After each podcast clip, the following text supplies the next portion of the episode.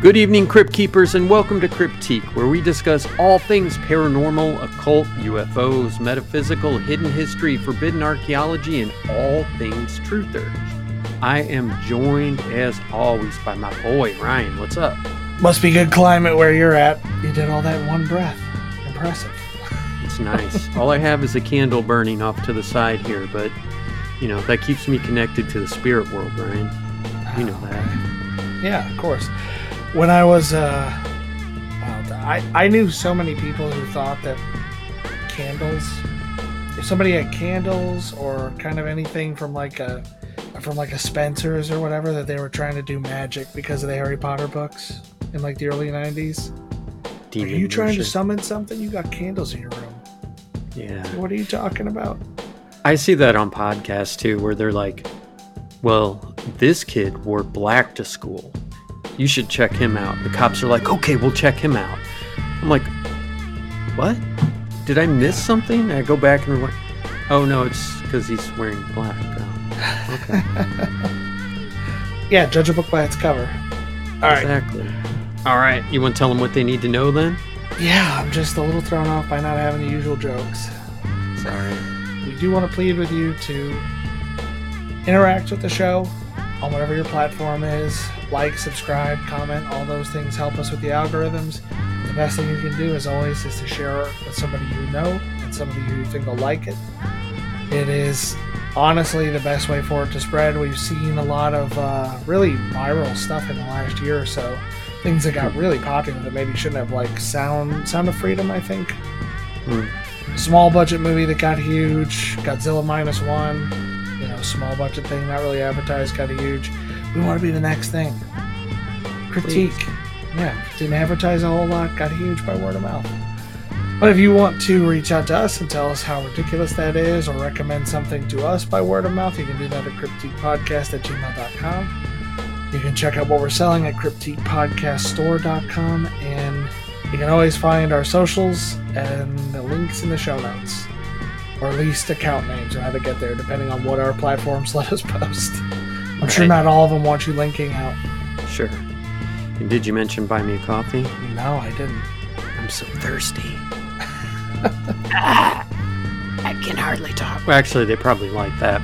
You can buy us a coffee at buymeacoffee.com forward slash cryptique PI because we need to keep the energy up, the mic's on, and mm-hmm. we got huge electric bills to pay.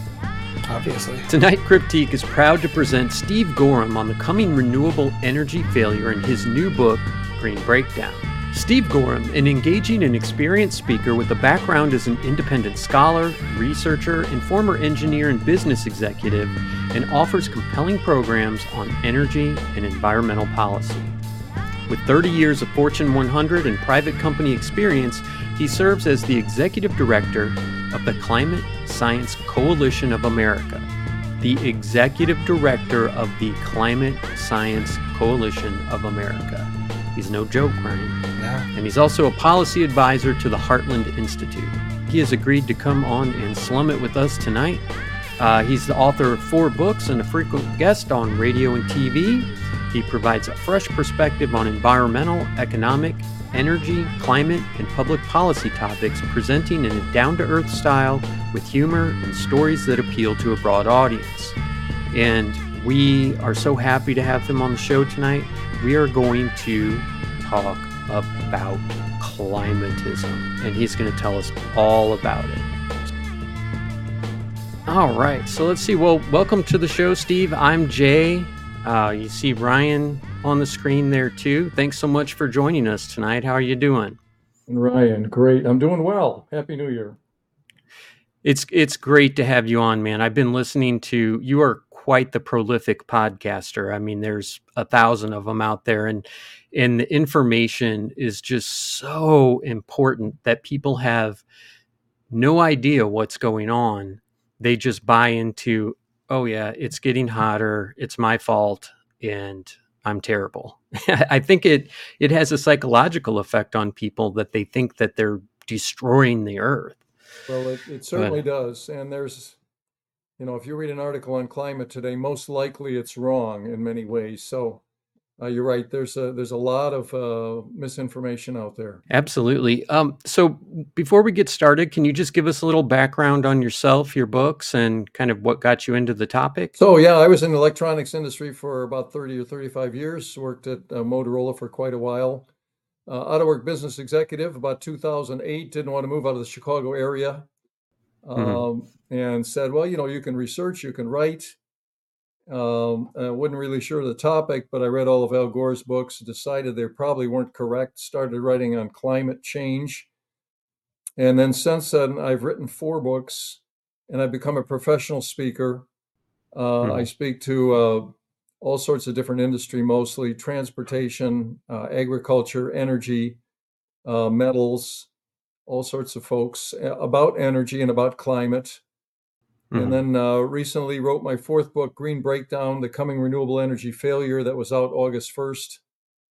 And since then, as as you know, I've been doing a lot of radio and a lot of uh, a lot of video. Absolutely, the facts are so simple, but they're so convoluted from what we see from the media that it's really nice to see a simple breakdown that everybody can understand and and you do that so we really appreciate that you gave us some stuff that you wanted to get into, and then we've got some questions of our own towards the end. But uh, so the United Nations Climate Conference, COP28, was completed in Dubai. And that's in the United Arab Emirates. That's in early December. Yeah, uh, they're they're doing okay there, right? Like, there's not a whole lot of people suffering for money in Dubai. not really. It's uh, it is the United Nations annual event, the COP. It's it's the Conference of the Parties. It's the 28th one of these they have. They have one basically every year, and they mm-hmm. get delegates together from all over the world. Uh, they've been doing this since about 1995. This year we had uh, uh, King Charles III was there, uh, billionaire Bill Gates, a U.S. climate envoy John Kerry. We had uh, our Vice President Kamala Harris. Uh, many states have sent folks from universities, and it, there were about 80,000 people that came, and, and just about nobody lives in uh, Dubai. So they all flew in on, on private and uh, commercial jets. And the interesting thing is, if, if you fly on an aircraft and you burn jet fuel, which they all do, for every pound of jet fuel that you burn, you emit about three pounds of carbon dioxide. And so, literally, this was the biggest, this climate conference was the biggest carbon dioxide emitting vent of the year. yeah, a little bit in, ironic. In Dubai. A little bit, a little bit ironic there. Oh man, you can't make that up. That's just too good. well, we do. At least we know that you know Greta Thunberg is, uh, you know, traveling the world in her yacht. Maybe we should just all use our yachts. Is is that the problem? We're not all using our yachts. She often refuses to fly. You're referring to the, the young woman from uh, Sweden, I believe it is, who often mm-hmm. refuses mm-hmm. to fly and takes a boat to get somewhere over the yeah. ocean, which takes a couple weeks usually. It's very slow. But unfortunately, she's been uh, uh, misled by this whole idea I call climatism. Mm-hmm. Climatism is, is the belief that humans are causing dangerous global warming. We, we do have a couple presidential candidates now using that term. It was in my first two books uh, mm-hmm. My first book, Climatism. My second, The Mad, Mad, Mad World of Climatism. Uh, but uh, both uh, Mr. Ramaswamy and uh, former President Trump are now using the term. And it is a powerful ideology. It's captured most of the leaders of the world. My opinions are minority opinions. the world is spending about a trillion dollars a year now on renewable energy to try and stop the planet from warming. But when you really get down and you look at the science, you realize that uh, Earth Earth's climate continues to be dominated by natural factors. What's going on in the solar system, the oceans, the land, uh, the atmosphere, and not by uh, your neighbor's SUV or power plants. There's this huge push for EVs, and I one of my favorite things I like to joke with Ryan about is I see these. Uh, take my dog for a walk, and he just ruins the environment when he poops. but um, I love seeing. I, I walk past these houses. They've got two Teslas in their driveway, and they have these little signs that say, "Oh, this, you know, don't let your dog walk on my grass because it's got pesticide and fertilizer all over it and it could be harmful." And I'm like, "Well, there you go. You're saving the world. You got an EV. You're poisoning the water table, but hey, at least you're not putting out any uh, carbon emissions." So, right. But that's not the case. Tell us about how these these EVs are like manipulated to make it seem like they're saving the world, but they're not. Yeah, there's pretty big mi- misconception about electric vehicles. Uh, they don't put out a lot of carbon dioxide emissions, probably about half over a long lifetime. Although the world's EVs right now probably put out more carbon dioxide than uh, internal combustion engines. And the reason is when they are first made to make the batteries takes an awful lot of energy and it, it's not until about 100,000 miles of driving that, that uh, an electric vehicle breaks even on carbon dioxide emissions. And most of the EV fleets are young, so they're still putting out a lot more carbon dioxide than they're able to make up from driving. But you know, the sad thing is that a lot of people believe that they they are helping the environment by driving electric vehicles. But there are other issues with electric vehicles. And and the first thing is the amount of metals that go into them. Mm-hmm. According to the International Energy Agency, an electric vehicle has about six times the special metals of a gasoline car. And that's graphite and copper and nickel and manganese, cobalt, lithium. And those have to come from mines, of course. And if you if you look back on the trail of the mining, you find things that are, are really not very, very good. An example is uh, cobalt. Uh, uh, the uh, Democratic Republic of Congo produces about 35% of the world's cobalt and uh, cobalt ore, I should say. And it's mm-hmm. well known that in, in the DRC, they're using child labor and forced labor to get this ore yes. out of the hills. And so there's big social impacts there. And then the ore is shipped to China. China, most of it. The, China is the largest refiner of metals in the world. And in China, there are vast areas of land that have been polluted by their metal industry. There's a place called Rare Earth Lake, where literally, as far as hmm. you can see in all direction, the land has been destroyed by uh, iron waste from from producing metals. Mm-hmm. Then those metal, metals go into batteries that come to the United States so that people can buy their Teslas and they, they say, "Wow, I'm driving an environmentally friendly car," but they they don't see all the the mining damage and the social damage that's occurring all over the world. Um, every energy system has disadvantages, uh, sure. but it, but it's not clear that EVs really are helping the planet as as people think. Well, is the goal to get to zero emissions? Because I I do believe that most of the people eh, now Teslas might be fun and cool or whatever, but you know if you're buying an EV to save the environment do people even look into how that came to be? How you know you have to run i was looking for uh, i had a slide on my phone where it's something like a, a caterpillar has to run for like 200 hours to like pull x amount of lithium out of the ground and they run on diesel fuel and people don't they don't look at any of the background. It's just oh look at me. I'm so virtuous. I'm saving the environment but there's a, a the the problem is getting them to market. It's not afterward. Well, it is afterwards when you think about our electricity being powered by coal. So, well, it is. It is. Yeah. The uh, the whole idea of, of getting to zero emissions. And by the way, that's uh, that's what my book Green Breakdown is about. Uh, today, the the wealthy part of the world, the wealthy nations, United States, Europe, Canada, uh, New Zealand, Australia, and a few others are driving toward a thing called net zero, and the and they want to do that by 2050. And the idea is to to completely get rid of all carbon dioxide emissions or capture whatever uh, they can't do. And to do that, they want to get rid of coal, oil, and natural gas. But this is really an, impossible uh, dream. This is beyond a a reach out goal. It's not going to happen. Things are going to break down.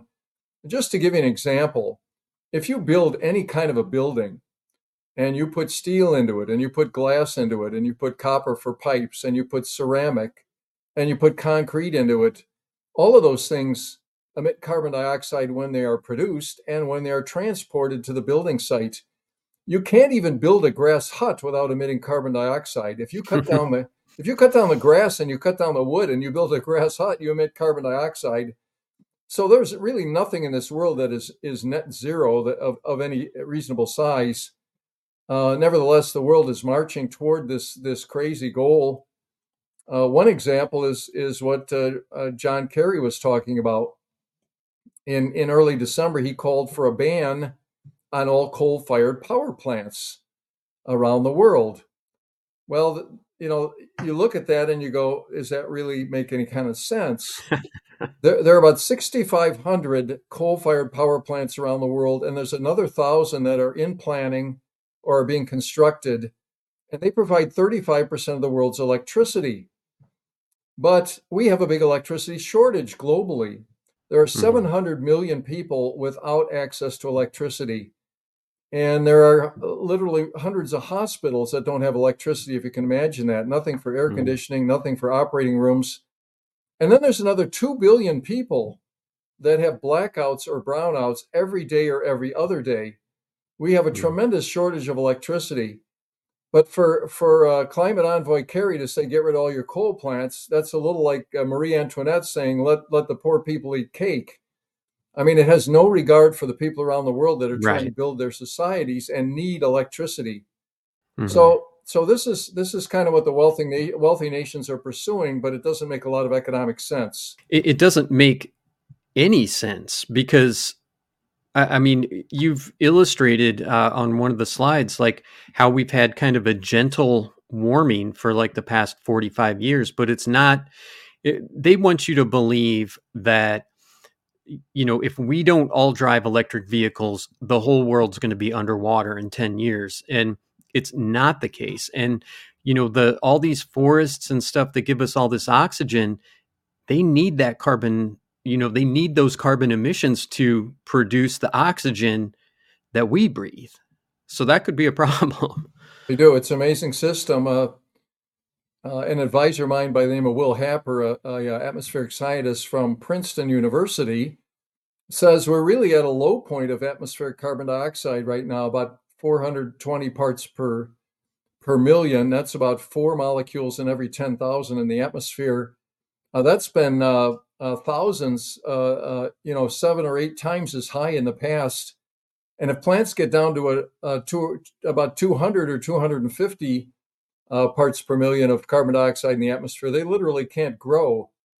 Uh, and we do have a mm-hmm. great situation right now. Uh, this carbon dioxide going in the atmosphere is helping the world green, mm-hmm. helping the, the plants grow. By the way, I, I love to ask a question when I speak to groups. I say, what do cannabis growers know that that the EPA apparently doesn't know? Uh, that one I don't know.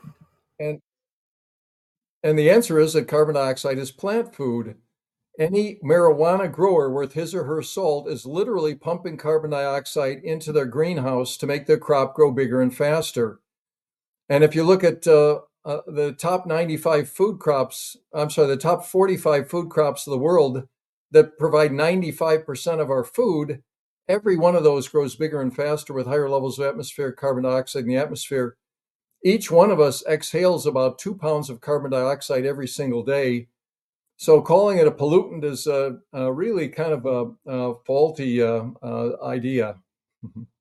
Are they going to tell us to start holding our breath and don't exercise or anything like that, so you don't get your uh, your your uh, lungs pumping so much?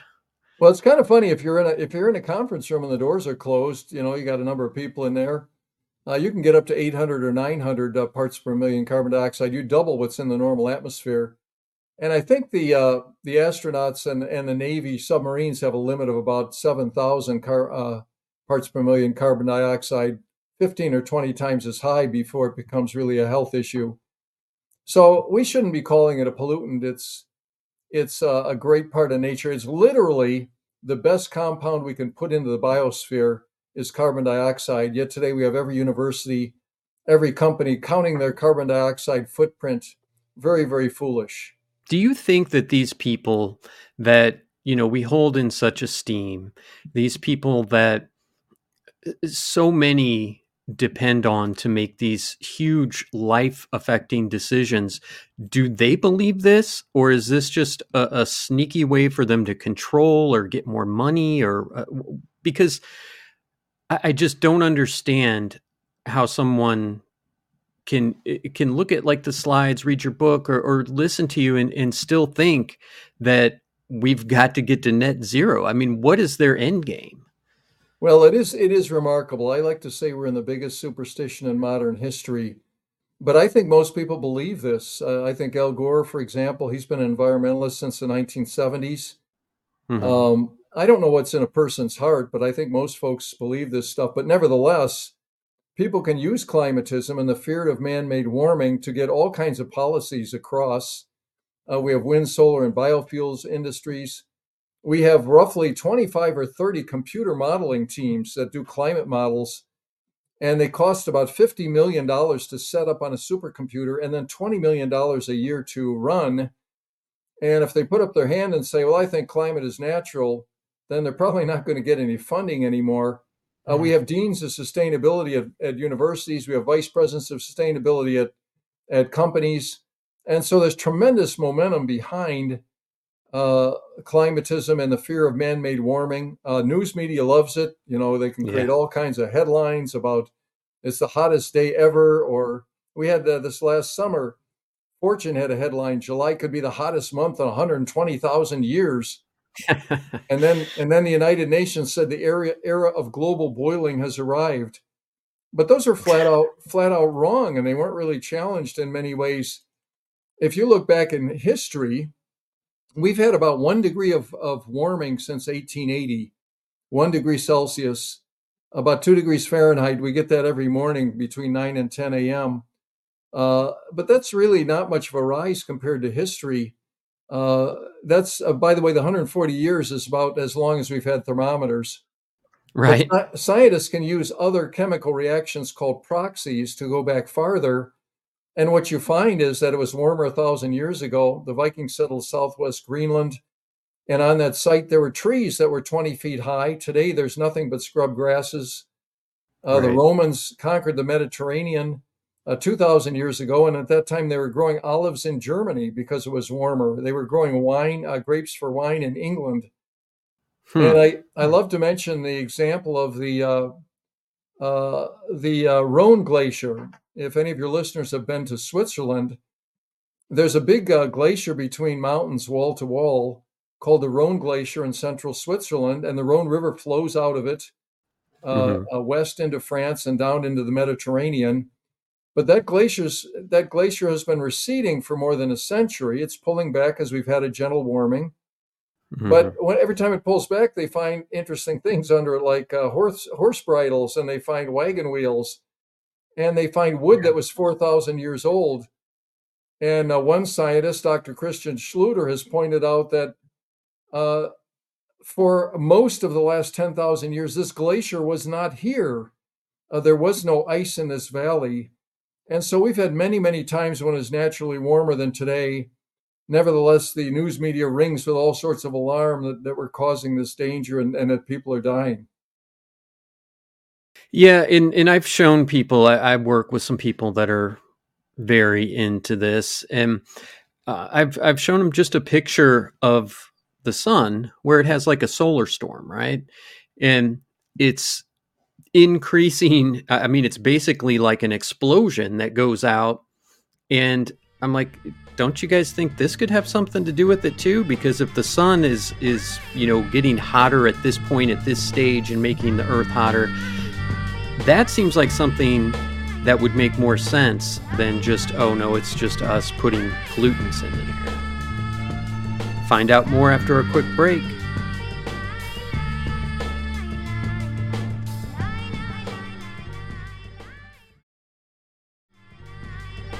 Welcome back, Crypt Keepers. Well, it is, and there's there's a number of scientists that think that the sun is affecting that. Um, uh, there's actually a thing called the solar wind, which comes out from the sun continuously. And when we have more sunspots or we have uh, things erupt on the sun, the solar wind gets stronger. But it's a bunch of uh, subatomic particles that come out like a wind. And it tends to, uh, uh, for one thing, it, it causes the aurora borealis in our atmosphere. That's when these particles come into the atmosphere and you see that near the poles. But it tends to affect um, the uh, ions that are that are coming from deep space, uh, the subatomic particles, and this affects our cloud cover. And I, I talk about the theories in my first two books, Climatism and the Mad, Mad, Mad World of Climatism. But there's a lot of evidence to show that uh, what the sun is doing in this regard is affecting our our cloud cover and therefore the amount of solar energy we get and therefore the temperature on the earth. So again that's just another example of of, of where nature is very powerful uh, much bigger than uh, than what a solar system a, uh, a solar farm is going to do. Yeah. And i think that and i thought this too i was guilty of this before i started you know listening to you that maybe if we can find a way to increase solar power, um, bigger fields, but it's it's just going to take so much land yes. that it, it, doesn't make sense. And windmills, and then I heard that there's windmills that literally don't break even uh, from what what it takes to put them up they they don't even break even by the time they're done and ready to be dismantled and buried in the earth. So it's it's not something that we can fix with windmills and, and solar panels, is it?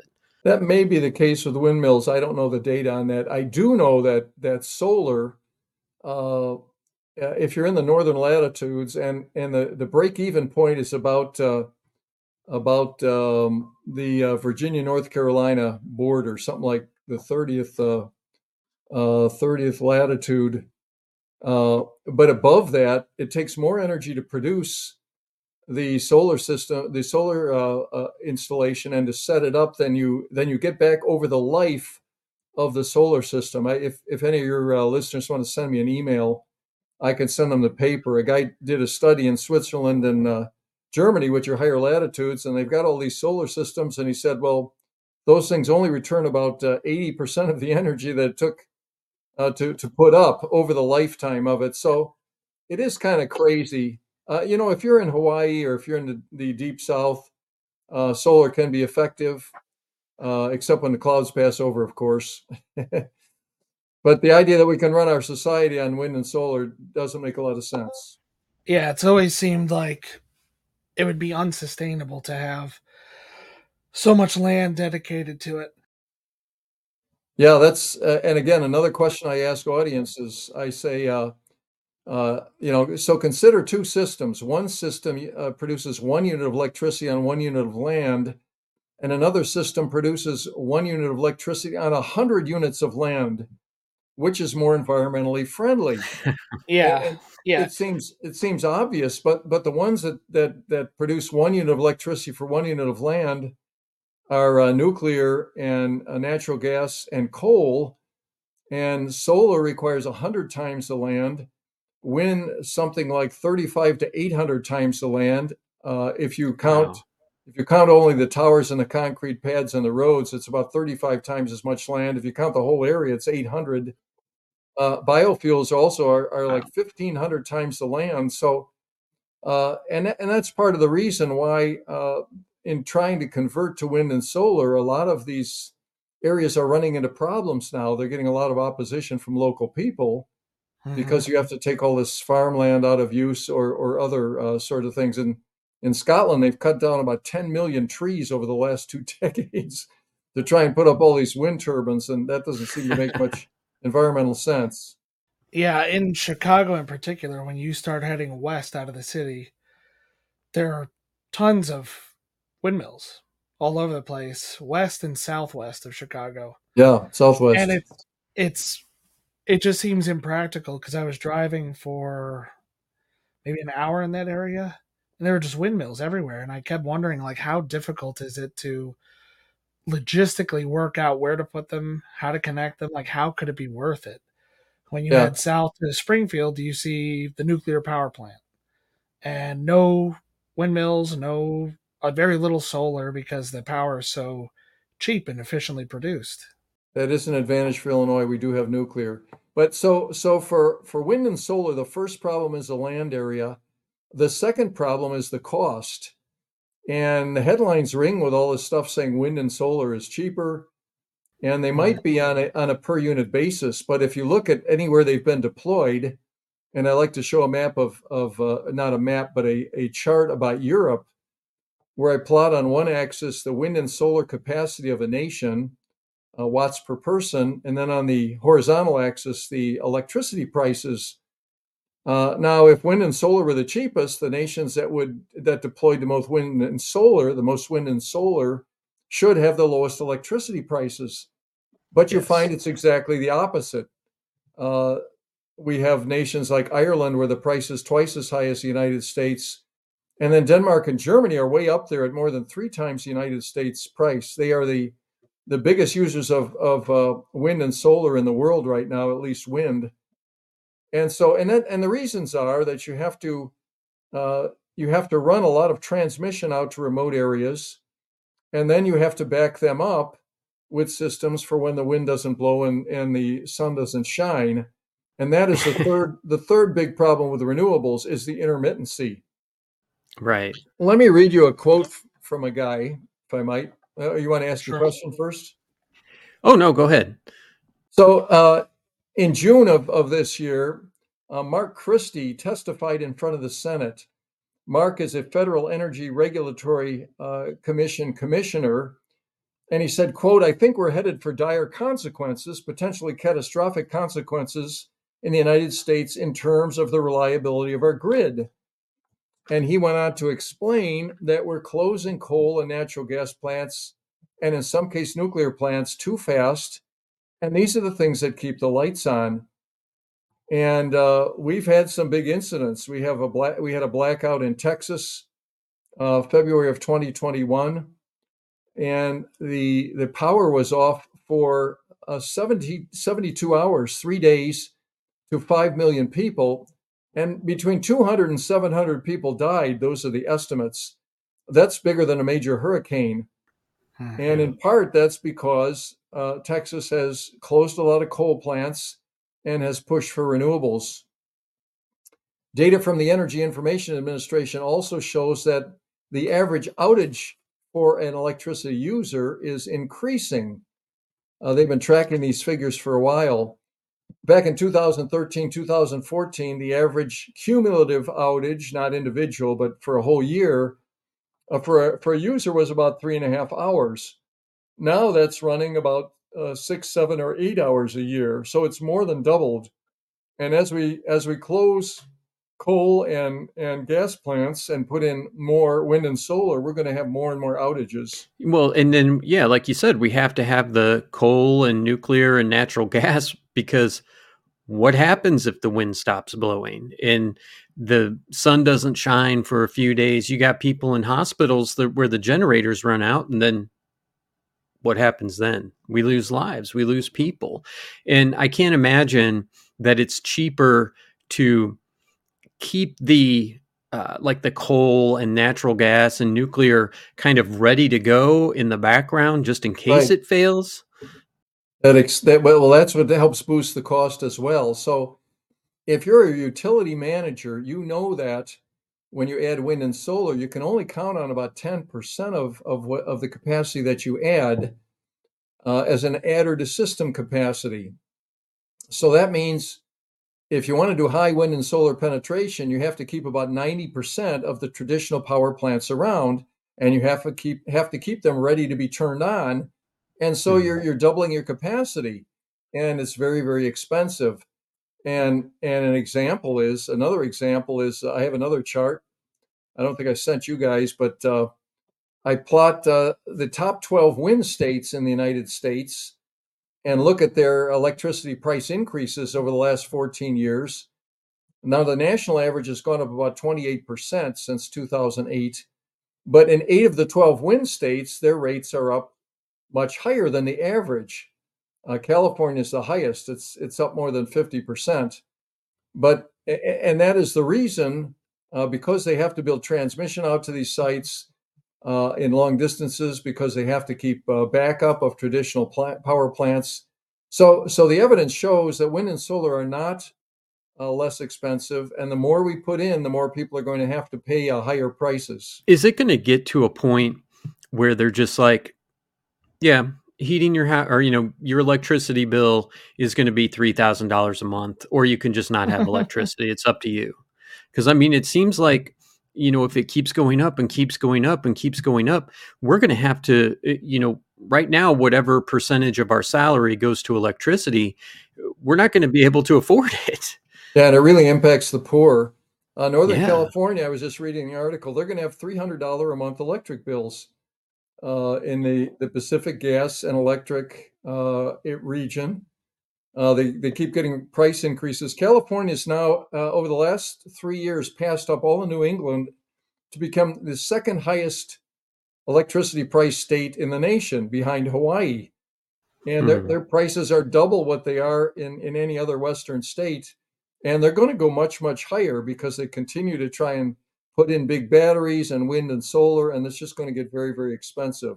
Now, you had told uh, I can't remember where I where I heard it, but how California is in, in. I'm not sure if it's this January that you were talking about, where everything that gets picked up by, I guess, a, a semi, well, not a diesel anymore, um, they have to be on an electric truck. Is that this year?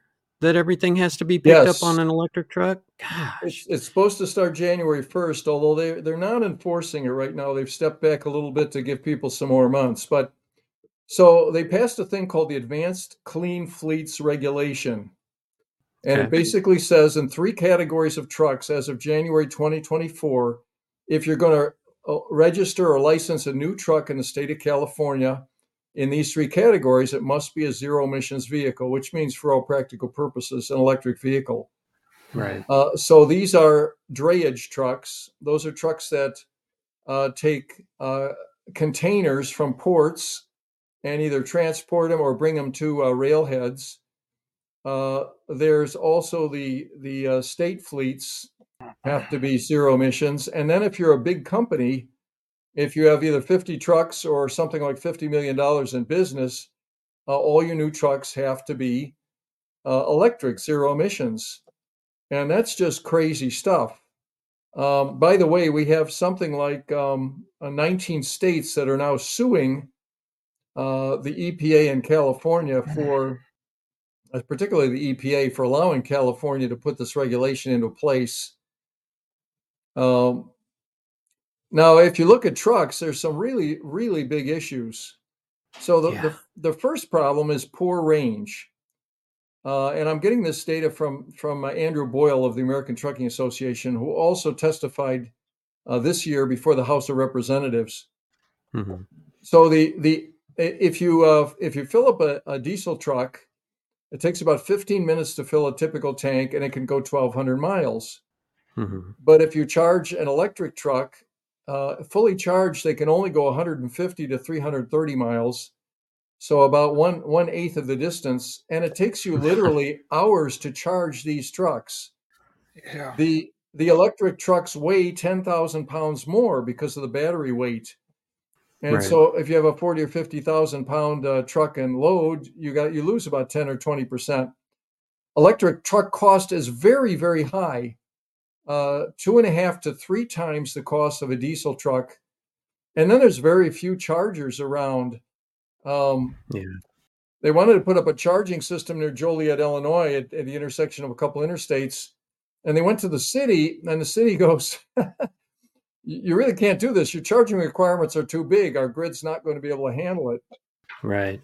They just they just put up a system in California, and they found that if they had it all filled with trucks that were charging, it would take as much electricity as a 200,000 person city like San Bernardino to charge these trucks. So, so, so it just doesn't make any sense. Nevertheless, nevertheless, California is pushing it. Yeah, and there's a lot of articles coming out talking about you know people who buy Teslas or whatever to use for DoorDash or Uber and they're finding that constantly charging and discharging those batteries reduces the life dramatically. I mean, the one there was one guy who I think got maybe 40 or 50,000 miles out of his car before it needed a new battery. Well, that's not too good. Yeah, and if you're and I, have read the same uh, numbers that you were just talking about. I even saw an interview, I think on a CNBC documentary, uh, where they were talking to a trucker who was saying, Why would I buy a Tesla semi? If they claim it'll do 500 miles, it'll probably do more like 300 with a load. It takes eight hours to charge, or I can just buy a cheaper truck that has a sleeper cabin in the back. Takes 15 to 20 minutes to fuel up, and I can go 12 to 1400 miles. And I don't have to worry about a battery being replaced. I can get a million miles out of this engine.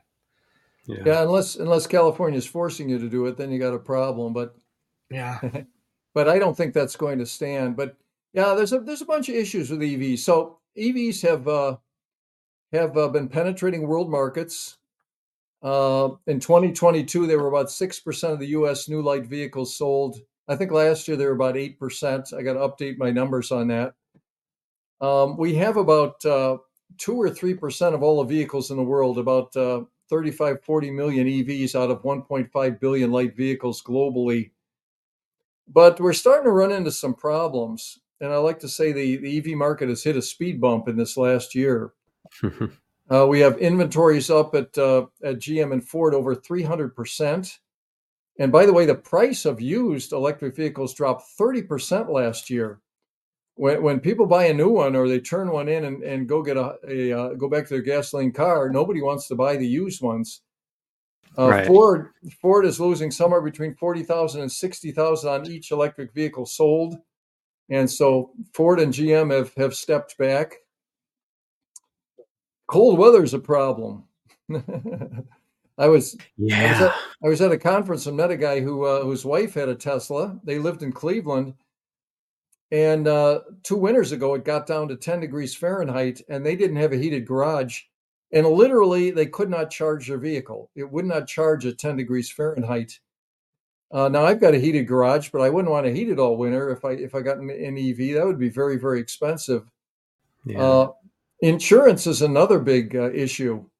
Mm. Uh, in, mm. the, in the United Kingdom, uh, a lot of companies have stopped insuring EVs because hmm. when they get into a they get into a fender bender, uh, it's hard to tell if the battery's been damaged, and if the battery's damaged in any way, it needs to be replaced, and that can cost like twenty thousand dollars. So, so uh, EV insurance right now in England is costing about five thousand pounds for a year. Very expensive. Gosh. In the in the U.S. as well, it's about seventy percent more to insure an EV than a gasoline vehicle. Um, and for these reasons, uh, Hertz, for example, Hertz was going to go in big with EVs, but they're now getting rid of them. They're selling them, and they're going back to uh, to uh, traditional cars. So you know, hey, if you if you uh, want a cool second car, they're neat. If you uh, if you can charge in your garage and drive a short distance to work, they're good. But uh, cold weather, insurance, long distance drives just don't seem to work out. Absolutely, and it's we're just constantly getting priced out of of these markets uh, for for cars in general are insane right now. But I uh, went and I wanted to look at the Chevy. I think they call it a, a Spark. Okay, and it is the same exact car as their absolute bottom of the line economy you're, car. You're confusing the Bolt and the Spark. The Spark is the internal combustion version. The Bolt okay. is the electric one. Okay. Yeah, they right, had a right. they had a Bolt and a Volt. yeah. yeah okay. Bolt was no. hi- hybrid sort of thing. The Bolt is the fully electric one. I've driven a Bolt. They're super cheap economy cars, but they're electric, so and then the yeah, Spark's well, like their bottom of the line. Well, the Spark was the bottom of the line. That's probably like 15, 16,000. The same car electric was 40,000. I'm like, if I'm spending $40,000 on a car, I'm not getting a roller skate bottom of the line car just because it's got an electric motor. It, it's ridiculous. And now, you also, what's the uh, number one cause of fire in uh, New York City these days? yeah, you you know that's one of my favorite questions. I like to mm-hmm. ask that. Uh, it's it's not cooking and it's not smoking. It's now it's now e-bike lithium batteries. Ah. Uh, this is data from the uh, from the uh, uh, New York Fire Department. They've had like uh, they're getting like last year they had about 200 fires from e-bikes, up from about 40 fires uh, three or four years ago, and uh, they've had about 12 people injured from from these things. These things tend to uh, tend to just explode, or if you got them, you know, and and you know they're down in the first floor of your apartment or something, and you can't get out of the building. And they have these fires all over the place. Australia has a big problem with it. Other U.S. cities. Uh, the problem is that that uh, people have been purchasing inexpensive e-bikes, and they're not, and the uh, you know the specs aren't real good, and they're not tested real well, and so they become a big hazard. Um, so that is, I've actually told my uh, my wife and I have a uh, we live in two places, one in Chicago and one in Virginia Beach, to get close to the kids and grandkids. Mm-hmm. And we rent the one in Virginia Beach uh, for a big part of the year. And I, have told my property manager, don't let anybody bring any e-bikes into our property because uh, you know you don't want the place to go up. What does like a, a Chevy? What is it? An Eldorado? I think is there uh, electric version of the Silverado or or whatever. What's something like? What do you guys think something like that cost? Because trucks are, you know, you get a four wheel drive truck and you're spending seventy five grand, even if it's gas powered. Yeah, I really don't know about that. I do know I, have got a couple versions here. E, e uh, vehicle prices have come down in part because the demand has fallen off. Mm-hmm. But uh, uh, the one I use for a benchmark, a 2023 Toyota Corolla, about uh, 21,000, 22,000 MSRP. Uh, 2023 Chevy Bolt, roughly roughly comparable. For the very low end model, about a 22% premium, which isn't real bad. Uh, but then, you know, you need to add on the insurance and a lot of the other problems. You got to you got to get a, a home charger probably. Uh, a plug isn't good enough. Um, yeah.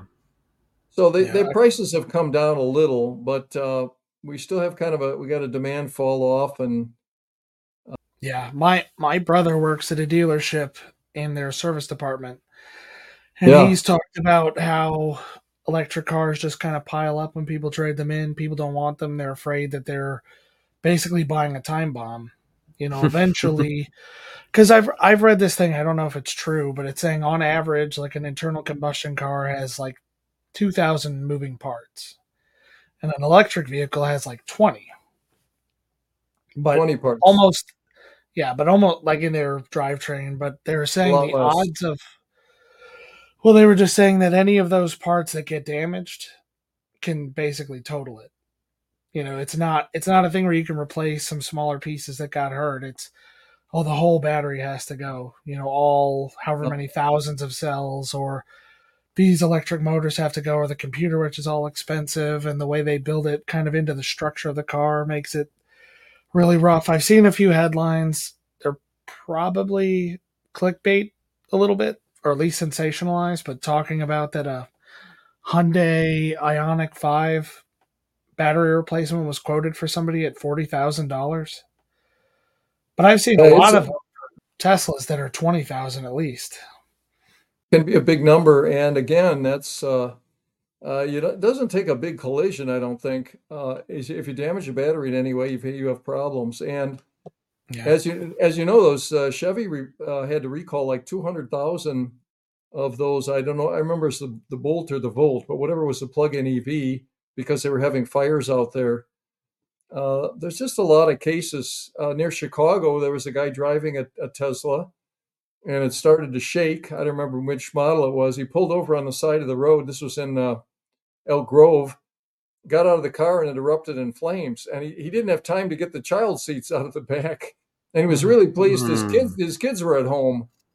Um, wow. Um, there was another incident in in Florida where a woman um, had her regular uh, gasoline car into the dealer and got an EV as a loaner, and then it it burst into flame in her garage. It wasn't even being charged or anything, and damaged her house with smoke damage in a big way. Uh, so so there's a bunch of problems with these. There's just so much energy in these lithium batteries, and as you know, when uh, they don't let you take these and put these in the baggage compartment on a plane because because there's a risk. Uh, yeah. They'll eventually they'll eventually right. solve these things, but Uh, it's just uh, they do need to do something about the maintenance when you get in a little bit of a collision. And again, that's why Hertz is, is deciding to go back and get rid of the EVs that they uh, they uh, started uh, renting to everyone. I don't blame them. so, one of the reasons that they're doing this is to limit our freedom, right? How how is how are they going to limit our freedom by making everything have to be electric? Find out more after a quick break.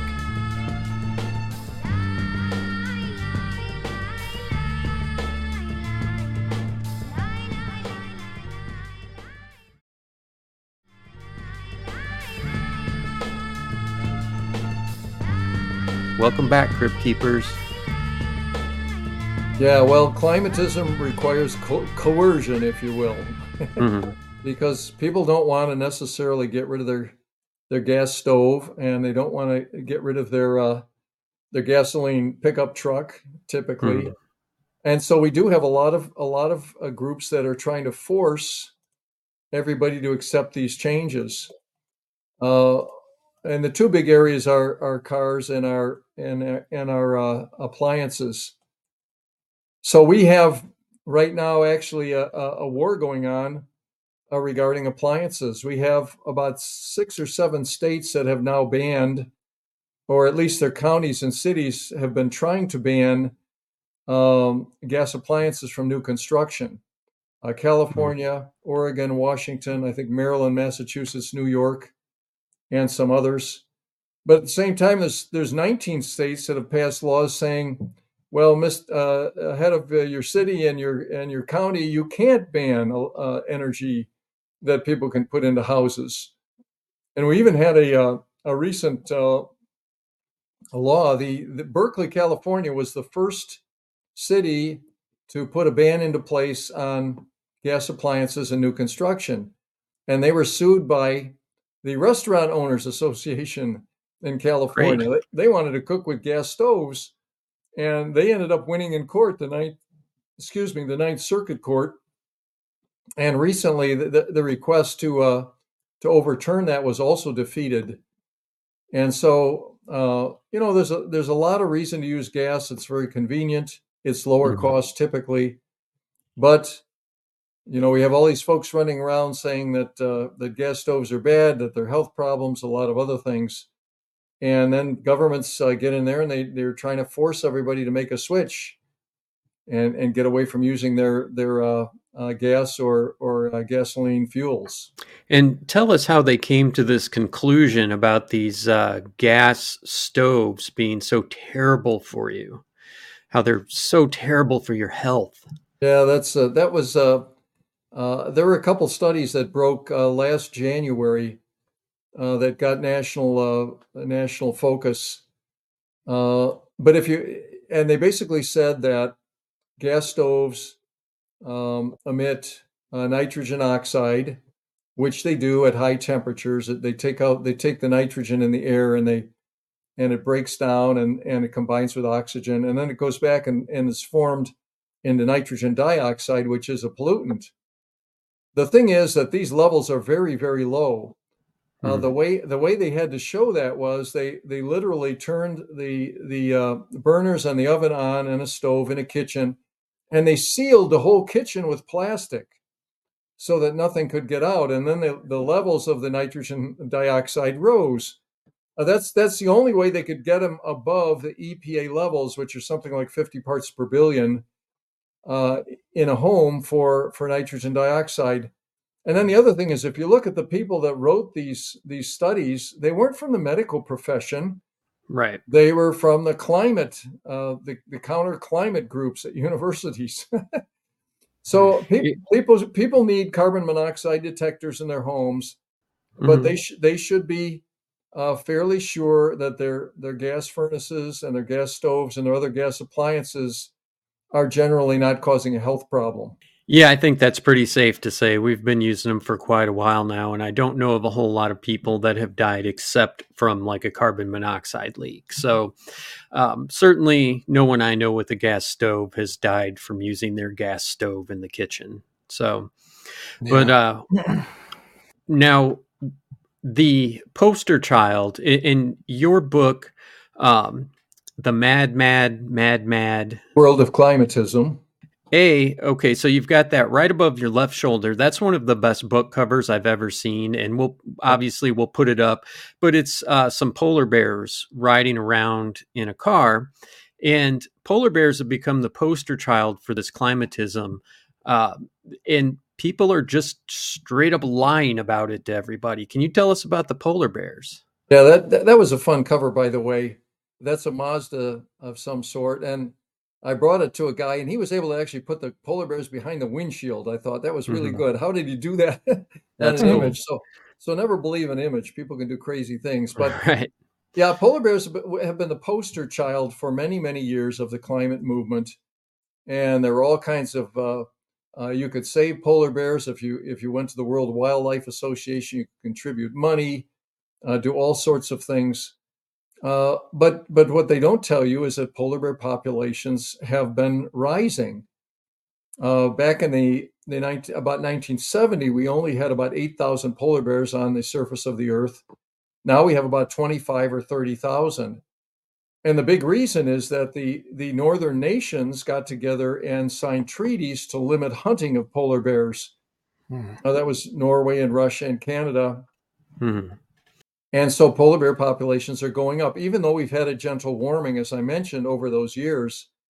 Uh, and and so uh, it's become a little bit less of an issue now.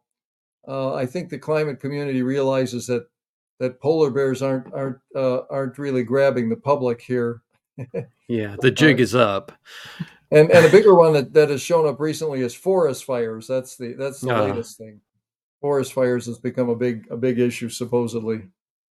Yeah. So, how does uh, climate change cause forest fires? Well, that's really a that's really a, a, crazy idea. Again, we're talking about a very small change. We're talking about one degrees in 140 years. Now, mm-hmm. in, in the case of California, Governor Newsom, actually, I have a video of him that I show sometimes. He's standing in front of a forest fire and he says, If you don't believe in climate, come to California. the debate is over. But, right. but but and and California has had, in terms of uh, structures burned, uh, in the last ten years they've had uh, had half of the worst forest fires in history.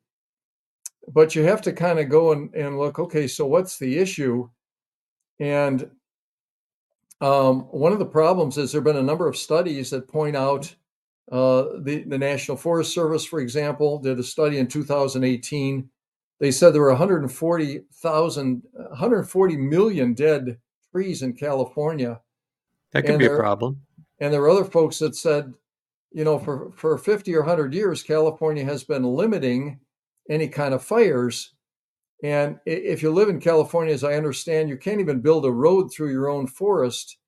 Uh, it's very tough to do that, uh, cut hmm. down any trees. And so you end up with these forests and other groups have said that, you know, fire is a natural way that forests remain healthy. Mm-hmm. And if you hmm. stop all the forest, eh, stop all the fires, then you end up with all these these dead trees, all this debris. And so when a fire breaks out, nobody can put it out. It just burns and it's a tremendous issue. And so um, the real issue here is forest management. That's what California needs to do. By the way, uh, I like to point uh, listeners to a study NASA did two years ago. NASA actually looks down with satellites and they track all of the burned area in the world. They track all of the fires that are going on with satellites. And every August, we have about 10,000 fires burning across the world. Mm-hmm. But the interesting thing from their data is that the amount of burned area has been declining globally. It's down about 20% in the last 15 years. Hmm. So then you got to kind of scratch your head and say, well, if uh, if fires are rising in California uh, because of climate change, how come they're falling in all the rest of the world? right. What's California doing wrong? Because right. obviously you're doing something wrong if you're the only place that's having all this you know all these extra extra large extra hot extra deadly fires that are going everywhere and they're coming for you if you don't get your electric vehicle so if if you think if you think it stop the fires by uh, everybody driving an electric vehicle, you really need to go back and, and rethink that. That's not going to happen forest management is the key. Right. And, you know, we've seen forest fires since the dawn of time. It's yep. nothing new. And if you want to uh, decrease forest fires, maybe you find the people that are flicking their cigarette butt in the in the woods and track them down and you know make them do some jail time or something. But yeah, I mean, electric vehicles stopping forest fires is hilarious. If it wasn't so sad, if it wasn't so sad. Uh, can you tell us about transitional energy shocks? What what does that mean? I, am not familiar with that term. Are you, Ryan? No, no, no. Actually, it's actually it's transnational. It's just a. Oh gosh, I'm sorry. It's okay. It's a term that I that I uh, coined, and it's one of the four things that that Green Breakdown talks about. Uh, as we build more and more green energy, we're going to have four big issues. One is higher energy prices, particularly mm-hmm. electricity prices that go up. We've talked about that with wind and solar. The second is electricity blackouts. Uh, the third is less freedom uh, because they're going to force you to get rid of your appliances or your gasoline car if they can. And the hmm. fourth is transnational energy shocks. And we've seen the first of those, in my opinion, in Europe over the last three years. Okay. So, so what Europe has has done over the last two decades is uh, they had tremendous emphasis uh, emphasis on wind and solar, and they built wind and solar everywhere and they stopped you. They had uh, they closed about a hundred nuclear plants in Europe, uh, about thirty in Germany, and about thirty in the United Kingdom, and they become very dependent on imported natural gas. Uh, and this was all prior to the the Ukraine invasion of uh, 2022. Mm-hmm. And then what happened in 2021 is there was a wind shortfall in Europe uh, for most of the year, the wind electricity output was down 20 or 30 percent. And so, what did Europe do? They burned more and more natural gas to make up the difference. And by the end of the year, uh, they were short of natural gas, and the price of both electricity and natural gas was up by about five or six times what it was in the first part of 2021. And then they had, and this was three months before the Ukraine invasion. Then they had the Ukraine invasion, and Russia cut off all of its gas going to Europe. And so uh, their prices went through the roof. They just went crazy.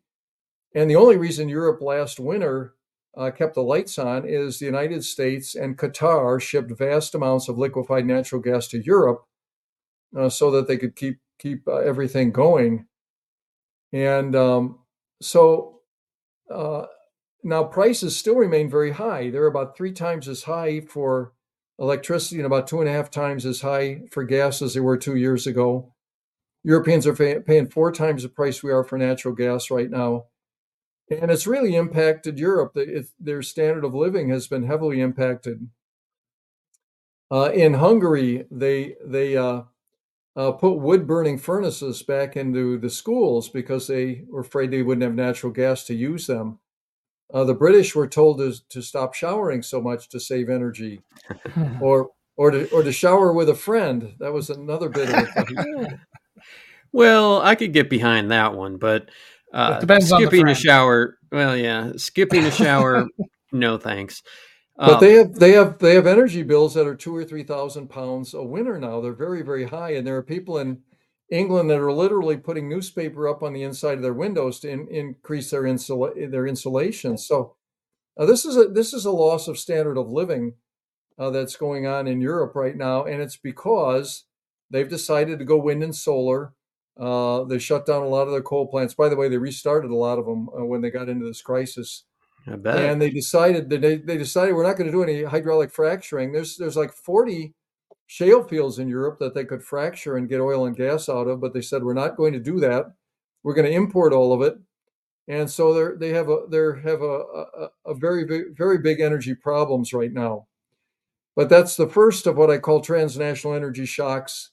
I, I think we're going to see one in Australia. We may see one in New England um, in the next few years if these trends continue. Now, what I've seen, and this is not with necessarily with electricity or anything, but what I've seen, it seems like whenever the prices go up on something, they say, "Oh, well, you know, it's because of this or it's because of that." But then they never go back down, right? Like trucks were 50,000 and then they said, "Well, gosh, you know, there's a shortage on these chips. We can sell them for 75,000." Well, the chips are back, but the trucks are still 75,000. So are these uh, energy price will they come down if they go, you know, sky high like that or will the companies just be like, "Eh, well, we can charge them three thousand dollars a winter for this. Why? Why would we charge them less? Yeah, some I don't know about the auto industry too much. That's that's a, a tough one for me. There, we have seen some energy prices come down in the past. Uh, uh, we had a situation where where oil was about forty dollars a barrel. That was about four or five years ago. The world actually uh, over explored and and over drilled up about 2015, and so the prices got got down quite low. Uh, mm-hmm. And then we we had the uh, and then people stopped investing. And so the level of investment and, exploration has been down the last five years and the prices have climbed again to 70 or 80 dollars a barrel. Uh, natural gas tends to fluctuate as well. Uh, we had we've had very low prices for natural gas in the past. It's rising again right now uh, new england by the way pays three times the price of the rest of the nation for natural gas and part of that is because the state of New York has stopped building pipelines to the, the six states that were east of New York for right, the last right. two decades. And so they don't have enough gas if they get a very cold winter. They've been actually imported liquefied natural gas at world prices, which is very expensive. And, and prior to the Ukraine invasion, they were actually importing liquefied natural gas from Russia. but uh, so the prices can go up and down a little bit but uh, uh, you know that's that's a bigger picture than than just the climate issue or the energy issue. Sure, sure, that's fair. Let's see, what else do we have here? Uh, I don't know how much time you planned on spending. Are are you cool with going longer? Yeah, we could go for a little while. That'd be fine. Okay. Um, I, I will I, add in though about prices. Just my perspective. I Steve, yeah. I used to own a bar and I knew a bunch of other business owners in the area, including people who own bars and restaurants. And whenever I remember talking to a guy who owned a restaurant and he was talking about this specific kind of beer. And I told him I didn't want to carry it because the price per half barrel was so high. The you know, the price per pint would have to be so high. And he was like, Yeah, but I started carrying it and people pay it. People pay ten dollars, fifteen dollars a pint if it's something weird. And then he was talking about creeping some of his other prices up, and then once the prices to us from the suppliers started to go down, he was like, "I'm not going to lower my prices. Are you going to lower your prices? Like people pay this. Why not? Just means our profits get a little bit better." And I don't know. It's just kind of it's collusion and it feels yeah. kind of slimy. So I didn't do anything like that. I specifically set up a system that would determine my prices based on whatever I was paying when my inventory came in. But I I do feel like other industries are doing that. Like I had pre-ordered a what was it? A Ford Lightning, their electric pickup. And mine was supposed to be about 56 to 60,000. And when it came time to actually start making the payments and pick it up and really do the financing, they quoted me at about 80. And as far oh, as I'm aware, that's still about the price of what they are. So I just told them, forget it. I'll take a refund on my deposit and I'll buy a regular gasoline powered one for half the price and then still have money left over to buy another one.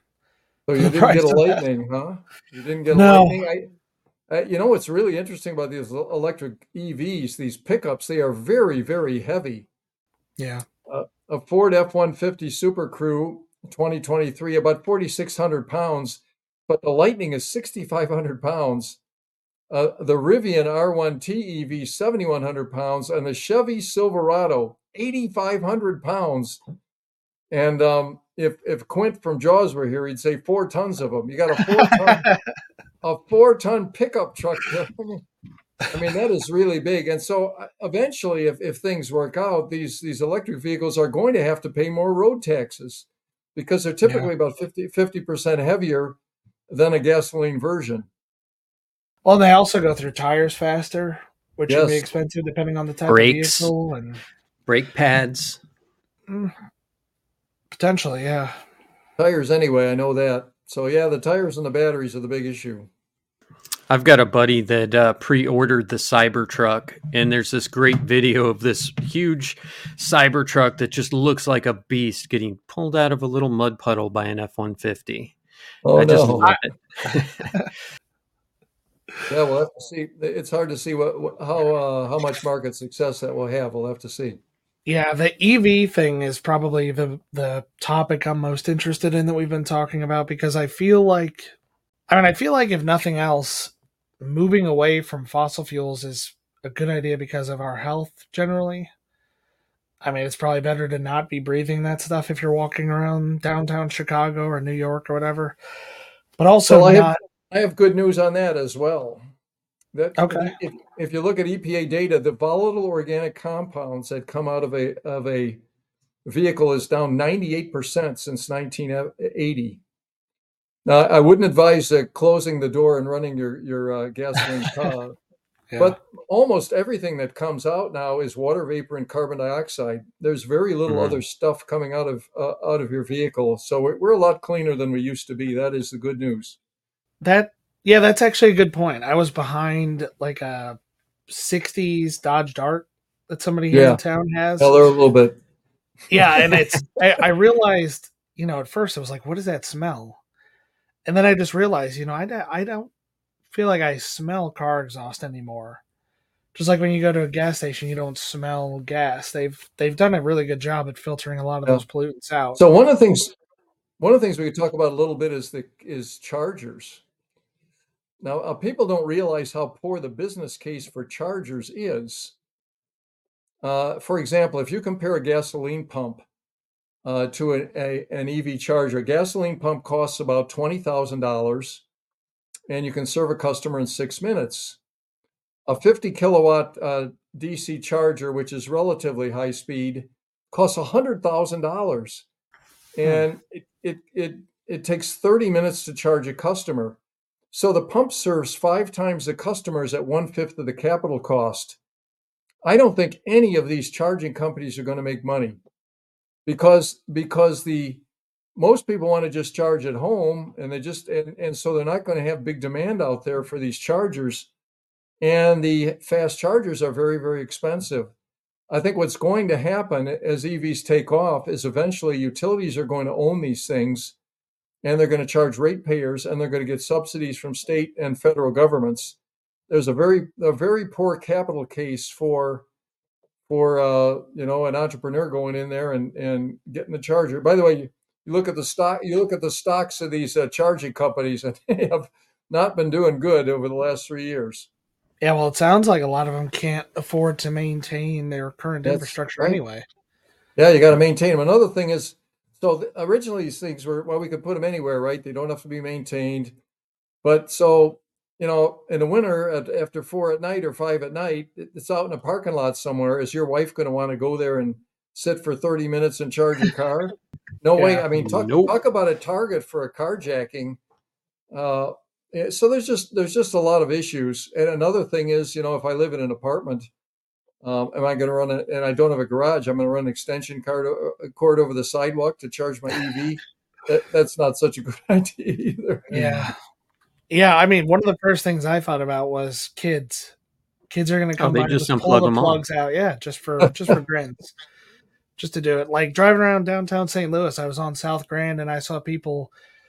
I don't know, a couple years ago with those little bird scooters, like the small ones that don't have a ton of range, but you can rent them with that app. And they would just push them over, or like kind of hide them or whatever. Oh, It's like just some impulse in kids to screw things up a little bit. So I could totally imagine a lot of people not being able to get to work because some kid just came by and I'll just pull that plug out. Again, charging at home is great, but charging on the road is is is uh, got a lot of problems. Yeah, I mean I've I've considered an electric vehicle myself, but I thought about road trips in particular. Yeah. I drive an Audi A5 and I can get about 450 440 miles on a tank of what about 14 gallons at highway speeds and it takes me 5 minutes. It takes me longer to use the restroom and get a cup of coffee than it does to fill up the car.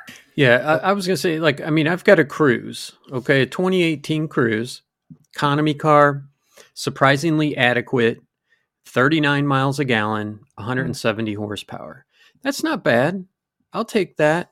Now, I also have an old truck, but I mean, it's not like every gas powered vehicle out there is like a Dodge Hellcat that, you know, is 800 horsepower, or it's not every truck is these turbo diesel trucks that have the big uh, exhaust stacks that kick out all the black smoke. It's like there's gas cars that and trucks that are extremely efficient. So it's the the leap isn't that great from electric to an economy truck or an economy car either. So, well, hybrids are a pretty good deal too, I think, as well. Yeah. Uh, unfortunately, though, a lot of these governments, anything that's got an internal combustion engine in is is a no no. You know, they don't even mm-hmm. they don't want hybrids, and and you don't get the same subsidies. By the way, did you know uh, you can get up to seven thousand dollars subsidy tax credit from your government to uh, purchase an EV? And then if you buy a used EV, and then if you sell it and, and it's bought again, there's another credit up to four thousand. And if it's bought and sold again, another credit up to four thousand. I mean, there's an infinite amount of money that people want to sh- shove out, shell out into these EVs.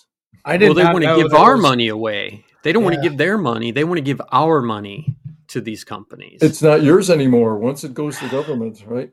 That's true. Yeah, I didn't Very know that true. there was an incentive for secondary sales. Yeah. Yeah, that's interesting. I, am not sure of all the details, but I know you can get up to four thousand dollars for a used EV. well, that yeah, they're like, guys, we got to do something. Nobody's buying these things. What can we do? Give them another subsidy. Why not?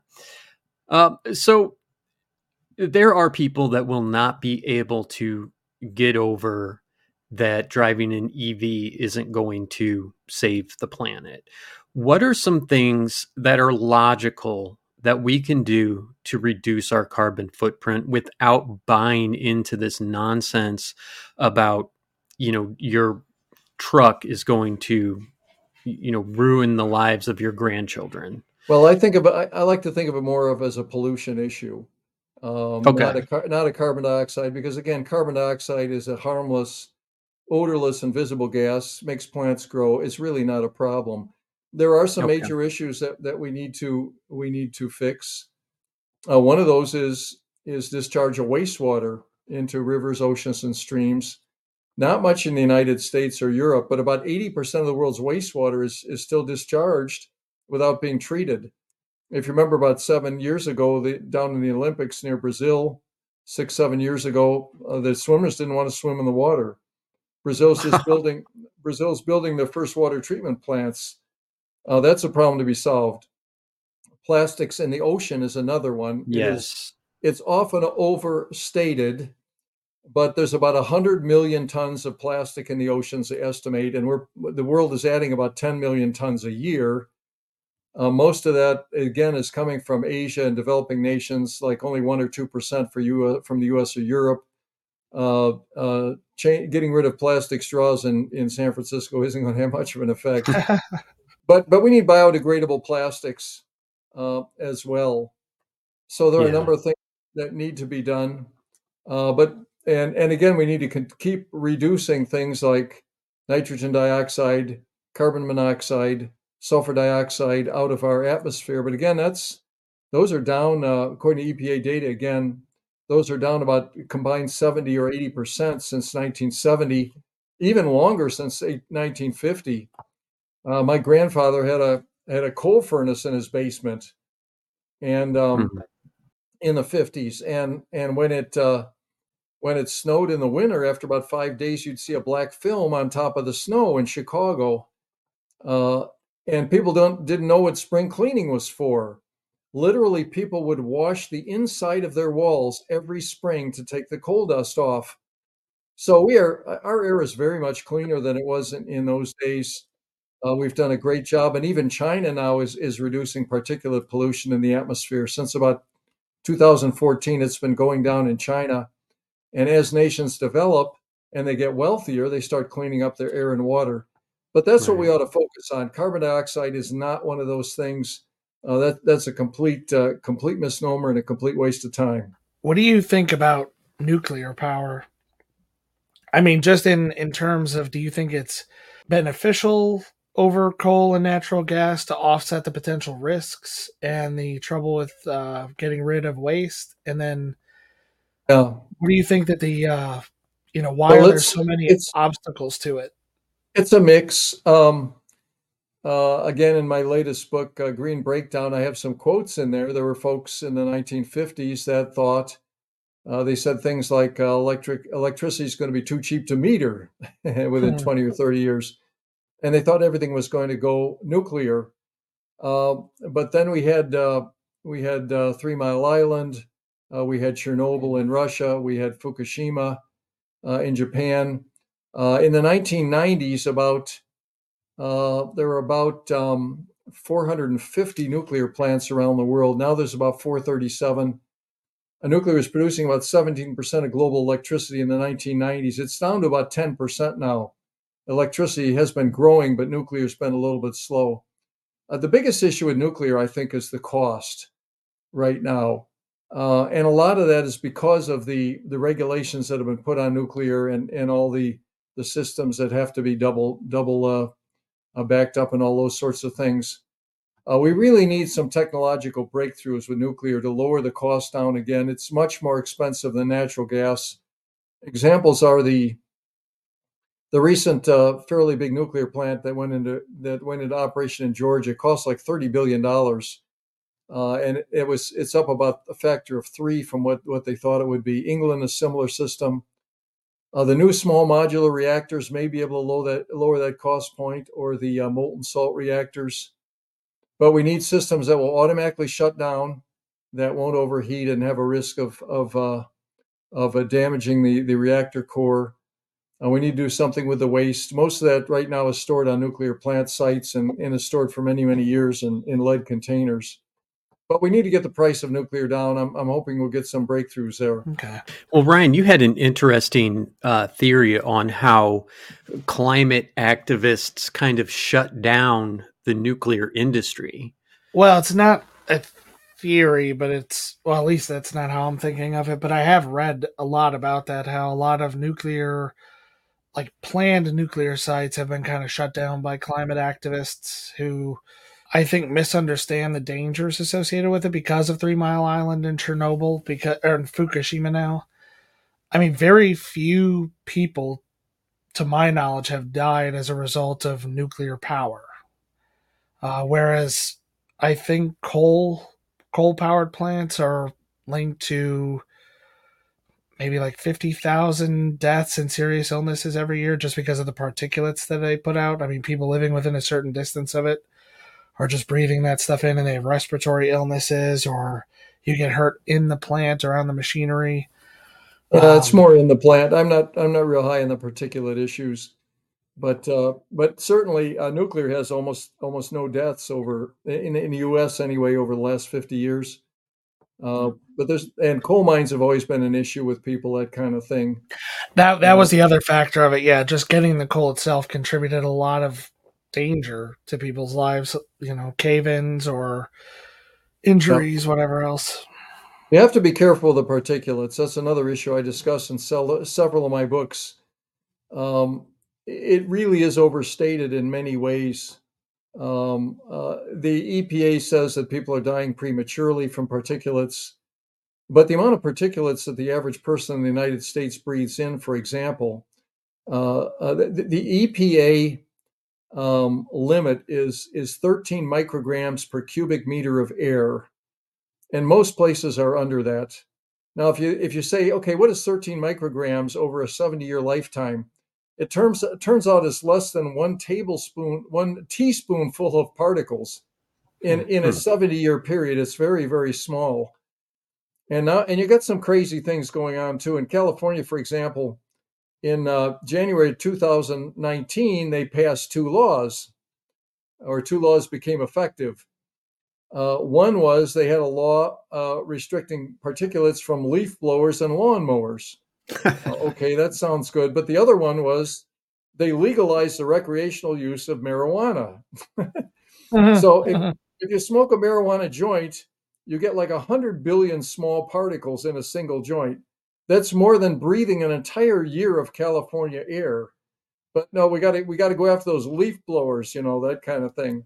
Another thing is a big a big a big forest fire in California releases more particulates than all of the vehicles do in a year. So we're getting to a point in most cases because of scrubbers put on plants and and uh, um, catalytic converters on cars where the levels of particulates are very, very low relative to the background level. Uh, it still is an issue around the world.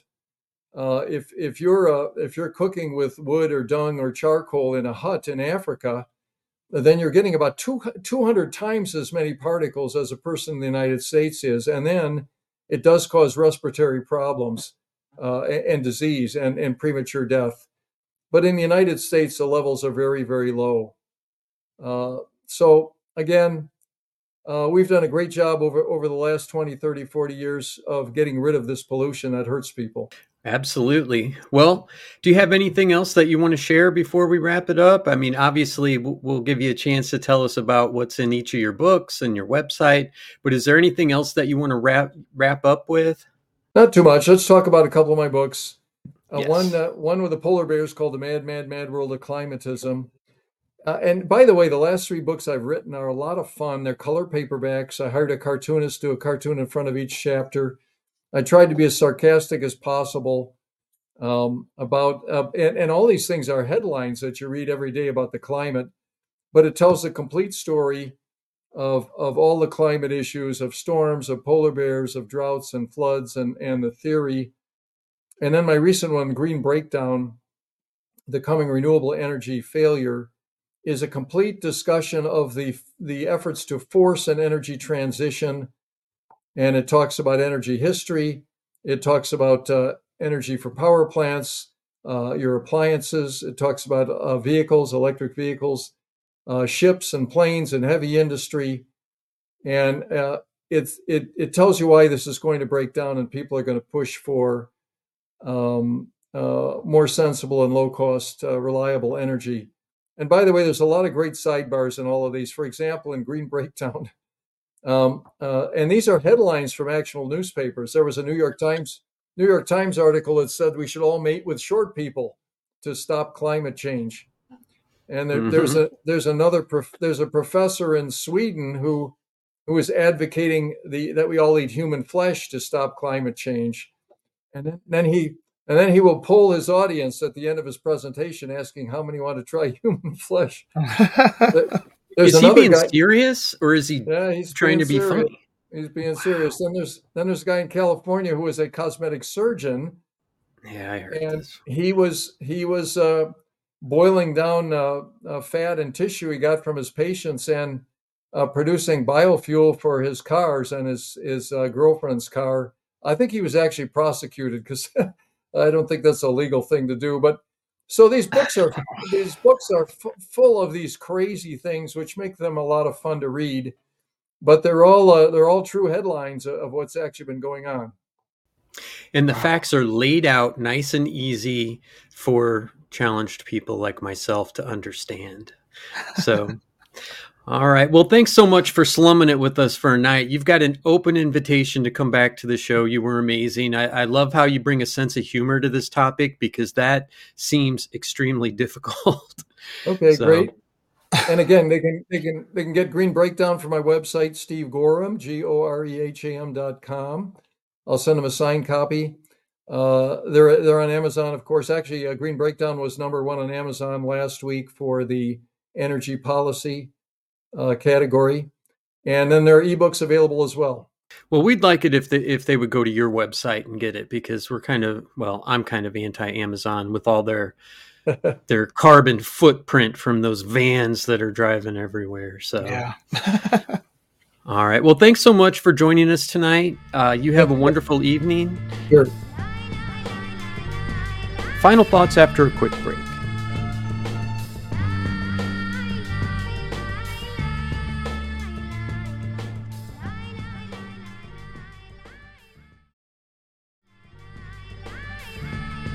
Welcome back, Crypt Keepers. Ryan, you got any final thoughts on tonight's episode?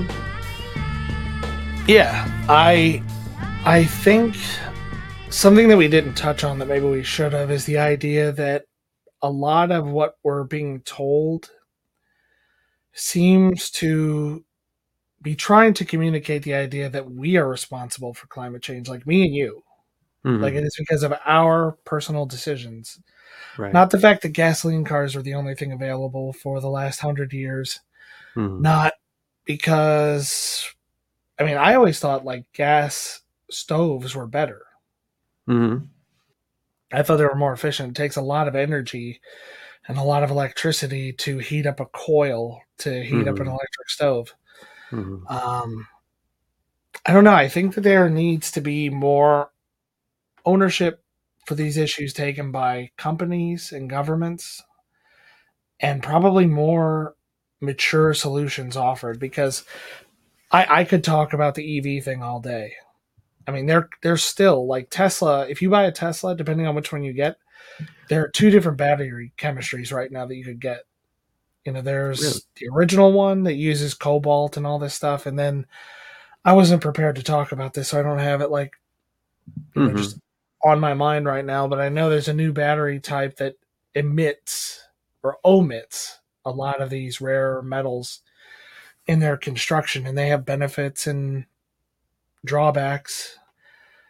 But it's also one of these things where we don't know how they're going to really last over the long term. Like they're fairly new. Like he's talking about these mining operations where the conditions are really poor and there's a lot of pollution. Mm-hmm. You know, this is trying to help with that, but does that mean that your battery now lasts 70,000 miles instead of 100,000? I mean, there are people out there who've had batteries on Teslas last 300,000 miles or more. You know, if you take care of it well, who knows how long it could go, but I don't know. I've always thought that if electric vehicles are going to succeed, we need a more convenient way to fuel them. Oh yeah. I think it should be like a propane tank. You trade yeah. in your battery, you pull up into a station, there's a little pit underneath, they drop the battery down, put a new one in it, you pay like 20 or 30 bucks, and you're off. You don't own the battery it's you know that could be part of the agreement like the battery's owned by whatever company or set of companies however that's going to work yeah i mean you're just i mean that way when the batteries are worn out they're just taken out of circulation and recycled because that is a positive thing about them i have read that about 94% of the materials in those batteries can be turned around when they're recycled how much uh, electricity or gas does it take to recycle a Tesla battery?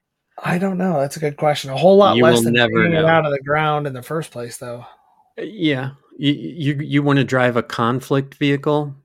You know, we, we talked about people like they don't want to buy uh, blood diamonds. Well, fuck. Yeah. I mean, you're buying blood batteries when you're, you know, allowing this. Uh, I mean, dude, the Congo's insane.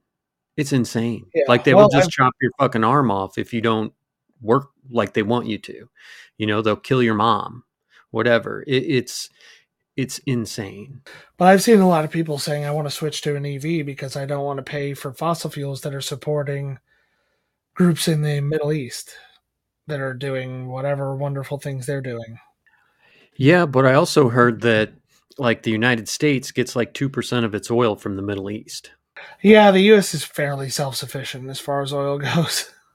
And when they stop selling it, they're like, we're like, all right, we'll use our own. Yeah, you know what I mean? It's like, yeah, it's it's shady, it's underhanded, but it is what it is. And yeah, I mean, it, it just you can't produce energy out of nothing, right? Yeah. I, I mean, you just can't. So if you want to have something powered, it's got to come from somewhere. And I, I did. I, I, didn't want to keep him on too long, but I did want to ask him about these like uh, water powered cars and, and stuff like that. And I do think that the guy, come on, man, what kind of a fucking schmuck surgeon is so stingy that he's like, I'm going to burn down fat and use it to power my girlfriend's car. I mean, I believe the story, but uh, it's got that's got to be like a crazy person, right? That's not like a. He was thinking about he was like stirring a cauldron with these parts in it, thinking about how like nasty the Times article about him was going to be when they caught him. It's like I'm going to be famous. It, it's so bad, but I, I do. I, I think that people are being completely swindled, just completely swindled, and yeah, we all want to reduce our carbon footprint. Uh, we don't want to leave a billion plastic bottles in our wake, right? right? We don't want to, uh, you know, you change the oil in your car, you take it to get it recycled. You don't dump it in the fucking garden or something like that.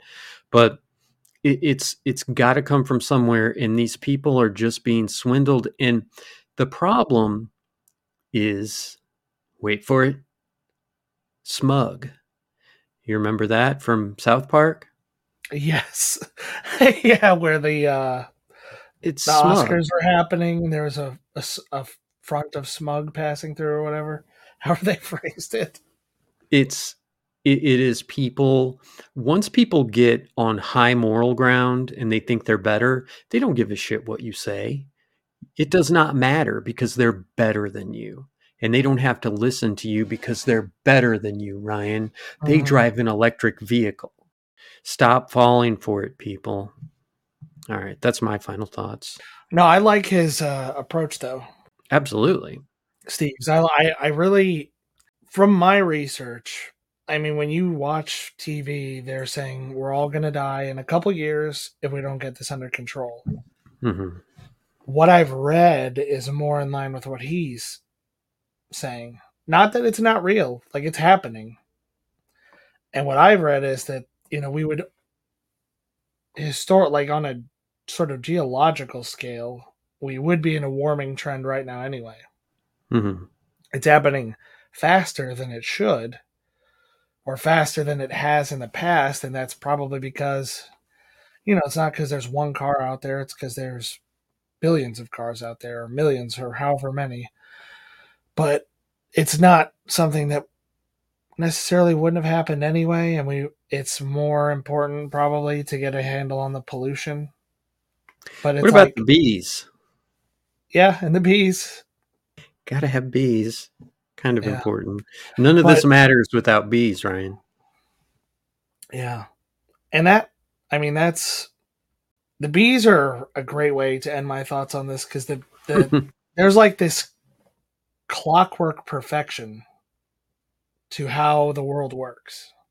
Right. Everything is kind of perfectly in balance. And if you take this little piece out or that little piece changes too much, things get out of whack and it just all it's a house of cards almost. Jenga. And it's one of the things that I mean, apart from just personal experiences that makes me believe in a lot of the paranormal or the idea that there is some kind of guiding force, whatever you want to call it because it just seems so improbable that we would have this like kind of perfectly balanced universe. Mm-hmm. But yeah, I mean, he brought a much more tame, middle of the road. These are the big issues we need to be focused on. If we can reduce carbon, cool, but we should not reduce it too much. If we can reduce pollution, great. We should do that, and we need to do it responsibly things are bad but not terrible and we're probably going to be fine that's not that's not a very that's not a title you click on you don't you don't scroll past that on like your cable provider and be like oh i'll watch i'll watch whatever this documentary is yeah some of the uh let me see the slides that were on here uh where's the newspaper one there we go uh yeah Oh, he already mentioned these. Okay. Yeah, July could be the hottest month in 120,000 years. In The Guardian, the era of global boiling has arrived. We're all going to die. Yeah. From a I mean, one degree increase. Yeah. Like, I think it's real. I think it's. I'm starting to get concerned about how hard they're trying to push certain solutions. They're not intelligent solutions. They have more problems than answers. Yeah, potentially. Yeah, for sure. All right. Well, is that where you want to end it? All right, that's all we've got for you tonight on Cryptique. Please like, subscribe, and share. Socials are in the notes. Email us at cryptiquepodcast at gmail.com. You can find our stuff at cryptiquepodcaststore.com, and you can buy us a coffee at buymeacoffee.com forward slash PI. And remember, the Earth does not negotiate with anyone. She doesn't care how powerful you are. She does what she does, at least according to Catherine Hale. Good evening, Crypt Keepers.